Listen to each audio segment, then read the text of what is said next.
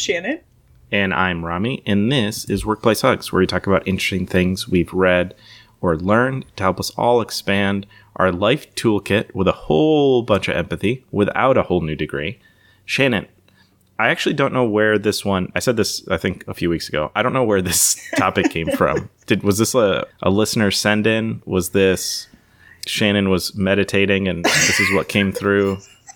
This was probably just like a, a listener, no, not a listener, an Instagram-inspired episode, in the sense like of that. Like my Instagram f- friends, my Instagram followers struggle with their inner critics quite a bit. And so I thought maybe we should do an episode on how we both deal with our inner critics. But before I even say that, do you think everybody knows, like when we say your inner critic, does everybody know what that means?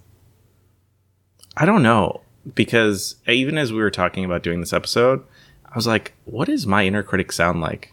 I'm like, well, I have that voice in my head. Like, is he my inner critic? I guess. Yeah.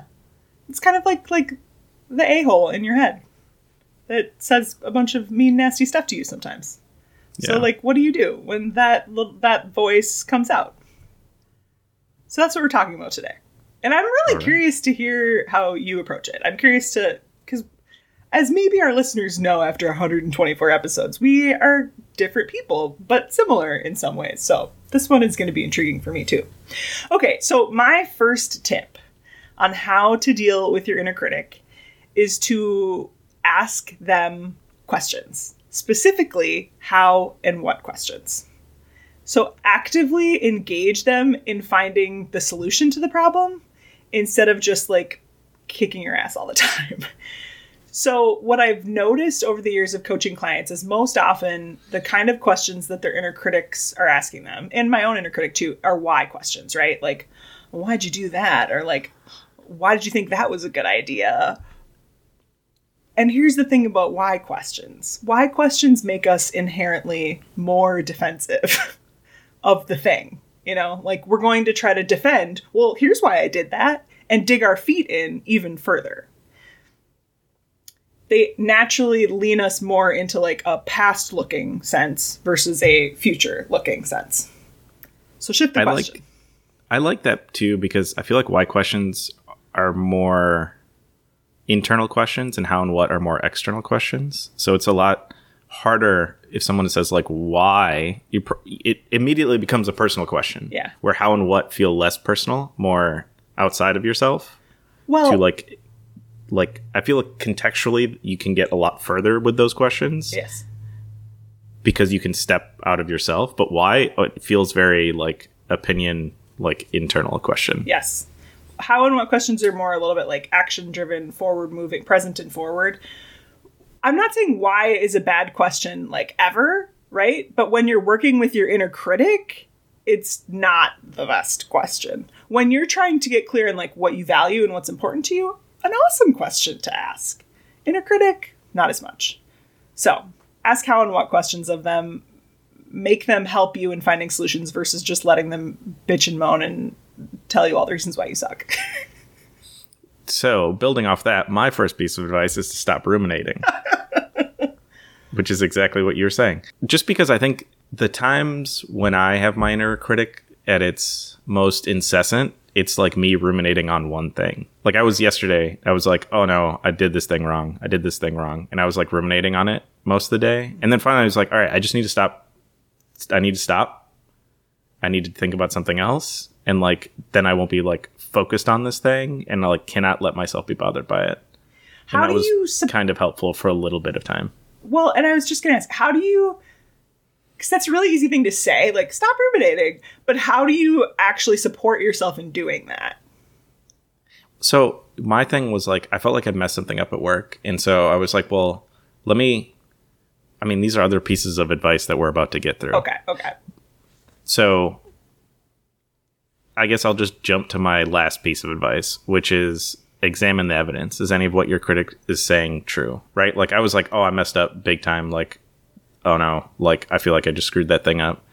And then I was like, well, but let me like, let me examine the evidence here. Like here are the other things that I did that I did really well and people gave me like a lot of good feedback on. So like maybe maybe I'm like over, I'm just ruminating on this one thing because I have such a high bar for myself. But once I step out of that, I can say, okay, cool. Like that's one of ten things and ninety percent ain't bad.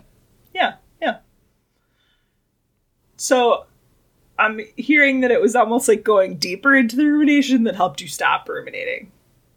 Yes. So find a way to stop ruminating. Yeah. Okay. My uh, next tip would be to experiment with giving your inner critic a new job. So right now, your inner critic's job is to uh, find all your flaws, find everything that you do wrong in a day. And so let's think about like, okay, well, then what does that mean my inner critic is inherently good at? What do you, what do you think that means? Like, what is your in- inner critic like inherently good at? If we just think of them from like a skill set perspective. Uh, they're super good at knowing exactly what's going to drive me nuts.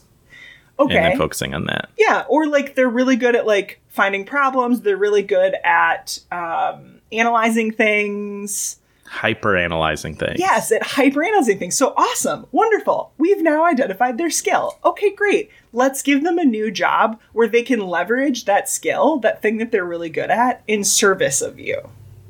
So, for example, I was working with a client recently that I was like, why don't we give your inner critic the new job of looking ahead to to analyze and find like all the scenarios in which you might do this thing differently, instead of kicking your ass in hindsight, or giving mm-hmm. your inner critic the job of like helping you see like the actual areas where you're not safe to experiment with a new way of being, right? She was trying to experiment with a new way of being of like, where can she say no more in her job? So great. Let the critic help you look forward and, and assess risk moving forward. Does that make sense? Yeah. Give it like a positive pivot. Yeah. I like that. Can be liberating to think about how you can give them a new job. I like that. Uh, my next piece of advice is to ask yourself what advice you'd give to a friend. Mm. So, like, if the critic is coming at you saying, like, oh, I can keep going on my example, like, oh, you screwed that thing up. It's like, okay, cool. What advice would I give to my friend who is in that situation? And how do I get that to help, like, subdue the... the inner critic by saying, okay, let's do this thing. Yeah. I think stepping out of it and imagining yourself as a friend who you give advice to could be a, a helpful way to to deal with that. Yeah. It's a beautiful pathway to self-compassion. I love that. Uh, my next tip is from our Crucial Conversations episode. I don't remember the episode number. Rami's going to help me out on that while I talk through this. And it's the the path to action framework. It's something they talk about in the book. There are four elements to this. I'm going to walk through these a little bit slow. Episode ten. Episode ten. And this was probably just like five seconds of that episode because I tried to cover way too much in that episode. But in the path to action framework, here's here's the path that we want you to break down. What are the facts? So the inner critic is like spewing a lot of information at you. What are the facts? Facts are things that we can actually see and hear. Fact is, I got fired from my job. Or fact is, I was laid off. Or fact is, uh, my boss didn't say anything when I gave this presentation. Then step two in the path to action. What's the story you're telling yourself or the critic is telling you about those facts? My boss didn't say anything in the presentation. That means that he thought my presentation was terrible and I sucked ass and he's going to fire me tomorrow. You know, like that's an example yeah. of like where yeah. our critic can just run wild. But if we go back and we anchor in the fact, it's like, oh, well, the only thing we could see and hear is that your boss didn't have anything to say in this presentation that you gave. So fact first, then story, then moving from the story to notice, oh, how do I feel feeling? What is the feeling I get when I tell myself that story that my boss hated the presentation and he's going to fire me tomorrow? I feel mm-hmm. like a piece of crap. I don't really want to show up for my next meeting. I want to go crawl in a hole and cry for two hours.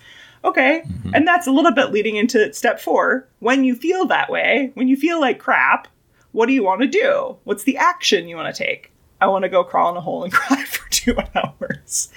So first, blocking out those four pieces. Fact, story, feeling, action. And then once you can identify, like, oh, this is the current path I'm on. If I keep keep going down this path with my critic, then see if you can find a new path. So you can begin at the end. You can say, well, what's the action that I want to take right now? I want to go walk into my next meeting that I have today and feel really confident and great. Wonderful. I keep doing two at a time. So then, like, it's like, I want to go into my next meeting right now and mm-hmm. engage. Okay, well, yes. well, how do you need to feel to to do that? I need to feel confident. Okay, well, what's a new story I might tell myself that's, like, rooted in the facts still that would help me feel confident? My boss gave me positive feedback two weeks ago. I'm okay. I'm not going to get fired. Yeah, and no feedback isn't a bad thing. Yes, yes, yes, yes. And I'm just using that as for the sake of example. Yeah. So I think sometimes, like, breaking down, similar to what Rami shared of, like, how you stop ruminating, sometimes it is, like, going deeper in the sense of, like, getting really clear. What are the pieces of these puzzles and how am I, how can I leverage them in support of me?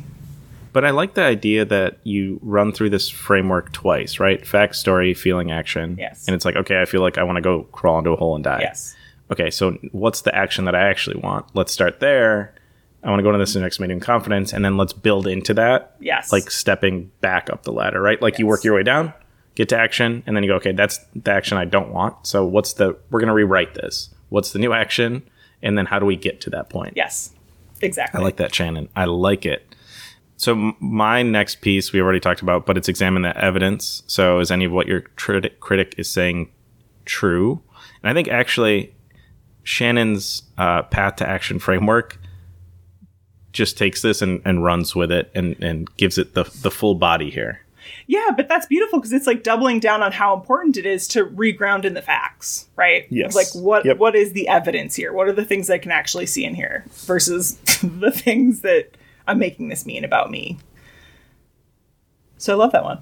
Um, and then my last one here is more of a softy approach, but I think it can be successful too sometimes, depending on where we're at. Picture your critic as a four-year-old version of you that's maybe just like really freaking scared in this moment.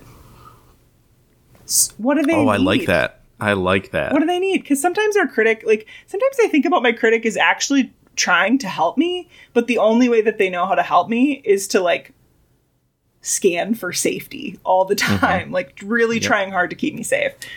Um, and I'm going to show Rami this. Maybe we'll put this in a video clip. I actually keep a picture of me.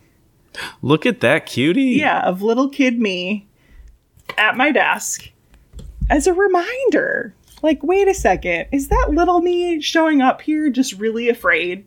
And what does she need to be tended to? To know that, like, hey, we're safe. It's going to be okay. That mm-hmm. our boss didn't say anything during that conversation. Let's go have some hot chocolate and it'll all work out. Yes, yes, exactly. I like that. Um, so there's a bunch of advice. Uh, I think even just one of them could probably be very helpful, but you've got a pile of them now for how to deal with your inner critic. So feel free to reach out to us on LinkedIn or Instagram at Workplace Hugs. And let us know how you deal with your inner critic, or if you found that one of these is really successful for you, let us know. Uh, with that, I've been Rami. And I've been Shannon, and this has been Workplace Hugs.